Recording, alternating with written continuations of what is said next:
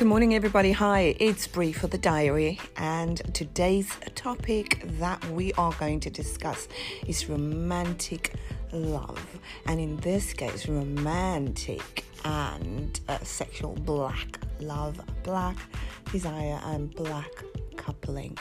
Which is obviously what I've been blogging about on my Facebook page um, over the last four to five years. I have decided, oops, I have not put any of this into context and into a podcast. So, to explain my stance there, as I'm an advocate for the black sex, black desire, and black love, it's only right I speak about it. Um, with this, you know, with saying this, um, I just want to make it clear that is my political um, affiliation as well because it is ground zero there or it's ground numbers ground foundation there for pan africans to date within our race. And, and there's something magical and special about black love. It is. Um, lately there have been loads of controversy as in why this stands in the uh, pro-black pan africans uh, community has been challenged you know, because they wanted a little bit more out there, not so exclusive, you know. But we are here to say the reason for that is once you start as a black woman loving the self, loving the black self, yeah. And that nonsense about seeing no color doesn't exist. We love the black self, and automatically the desire will be there to go and lay down and fall in love and coupling with one that reflects you, which is obviously another black person.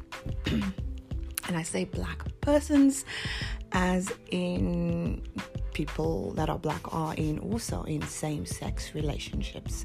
But in this case, we're going to keep it heterosexual because that is the. Uh,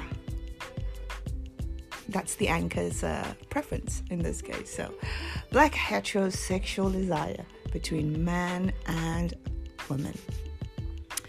And in saying that as well, we promote it highly.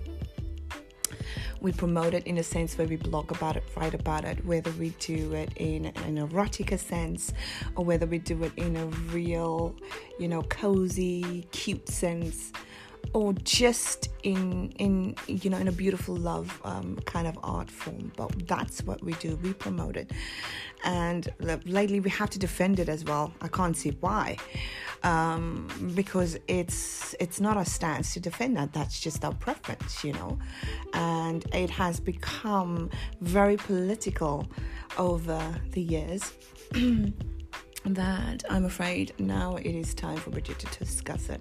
And so, um, if you're listening to this podcast, obviously it's Lady Barnard's podcast, and this is what we discuss. My name is Bridget. So, we are discussing black issues, black conscious issues, and systematic issues that will affect black people per se from only one person's perspective. And sometimes I can hypothetically incorporate, uh, you know, the group collective, but in this case, it's initial individual. So I take full responsibility for my words here as well, and I try to keep it as clean and as um, explainable as possible because that's what podcasting is all about. It's about wanting to understand what's inside the queen's mind right now the, the Queen's wine is black sex. Black sex is, is absolutely sensational between carbon beings. It is beautiful. It is what we desire. It is what we want. You know, it is what we search for, um, for our beautiful kings to find us desirable and attractive, and the same way they would, uh, you know, want the black woman to desire them and find them attractive. And you know, there is um, always been the stigma that you know, there's not going to be enough men, you know, black men available, black men for black women to marry. I'm like, no, no, there's enough black men that don't listen to these naysayers. You know, there's enough black men out there that are of good stock and good quality for marriage and families. I promise you. And so the ones that I'm trying to promote, please, you know, that brother still need to come up to his godhood. You know, his God mind and God excellence. And there's quite a few um, well, more than a few millions of black men that are already in that category. So, as sisters, do not be dismayed by the bad statistics, that kind of doom and gloom. You might find yourself in, you know, you're over 30 and you don't have a boyfriend um, I don't normally give relationship advice, but because we're talking sexual relations now um, under blacks, I just want to tell my sisters that do not be dismayed. You know, absolutely not. Do not be dismayed. You will find a husband, and there's absolutely nothing wrong with finding a husband. The idea for me is also to find a husband. I have never shied away from that. You know, I am marriage material, so what are we there for? You know, if it's just to have a boyfriend. Um, I also desire to have a husband, but one thing I desire more than having a husband is having a boyfriend. And people have always challenged that. You want a boyfriend or do you want a king? to me, it's one in the same. It's simply because I grew up in such a strict African background. You know, I never really had any boyfriends. So long story that there's still enough time in future to discuss all those little niggly details but today we're discussing it from a grown woman's point of view you know. So don't give up you know. Date as much as you can you know. Um, make yourself available to black men as much as you can. And how do we do that? We just we talk to them we don't, we don't talk at them. I find once a sister is in relationships uh, and in a, a, very comfortable, dominant position in a relationship, this women tend to talk down to the patriarchy. And I have absolutely no idea why. Because when they were, when their asses were single, they were really much more pleasant. I promise you. And all of a sudden they got this king, and now all of a sudden, you know, they feel they can be really, you know, aggressive or in their in their nature aggressive and challenge the patriarchy. Of course you can challenge the patriarchy. Nobody said you can't, least of all me. I can challenge them as well, but I only do that in reactionary. All I need you to understand is if you are a single woman, you need to make yourself available to them, which means in vibration, in energy. Speak to them like they're the best thing that ever came across your path, you know, whether it's on virtual reality, social media,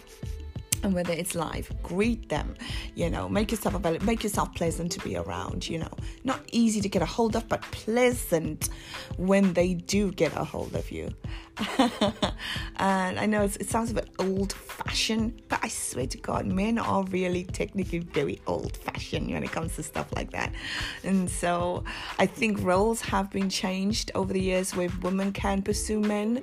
I used to, it used to be a big no no for me. It still is, but I have an open mind where that is concerned because we're moving into new times, evolutionary times, where sometimes, you know, you might like a guy who's very shy, but people have always warned me men are never that shy when he wants a woman that he wants. But sometimes they are not shy, they just don't realize that they're gonna like you. And sometimes girls have to be smart. He might realize he's gonna like you, so why not put in a little bit work just to make him see you? Um, it's not about your clothes, it's definitely not about your damn hair definitely none of that. It's about good hygiene, you know, um, and it's about good personality, and it's about vibration. I swear to God, when a man, when a black man's in love, he's only got one story, one damn story, and the same thing that happened with me and my king as well. You know, the man was in La La Land, and I finally realized, yeah, I'm gonna, I might have to push you out of my comfort zone. I came, you know, I tried on that uncomfort, and uh, yeah, it's paid off. we fight like cats and dogs. Um, we do, but we love hard as well. You know, um, he fronts a lot, but he, he just, you know, just as addicted to me as I am to him right now. But sometimes they just need like, oi, oi, I'm here. Have a look, yeah. Don't be so despondent. You know, sometimes we have to get out of our, out of our. Um, out of our comfort zone. Yes, it's also okay to do the social media way of meeting, you know, potential partners. You know, you can do match.com and pay for that. Why not do it on Facebook? It's free. You know, socialize amongst your friends. You know, social amongst your friends in your same state, in your same county, and also in your same um, borough um, if you're in, in, London or if you're in, in, in London. Yeah, lots of boroughs, lots of people to socialize with. Facebook is a good place, you know, if they are not strangers and you've been at least friends for them for a year. So you know their family, their brothers and my sisters and stuff like that. So you have done your homework, you know, it's a good thing. You guys can talk very uh, privately without you having so much private information as your telephone. Um, get to know this person, you know, um, talk to them. I I've heard loads of stories, success stories, wherever you find this love. Because the desire is already there. Wherever you might find him, please, or her in this case as well, for my kings, please follow up. You know, life is short. Life is very short.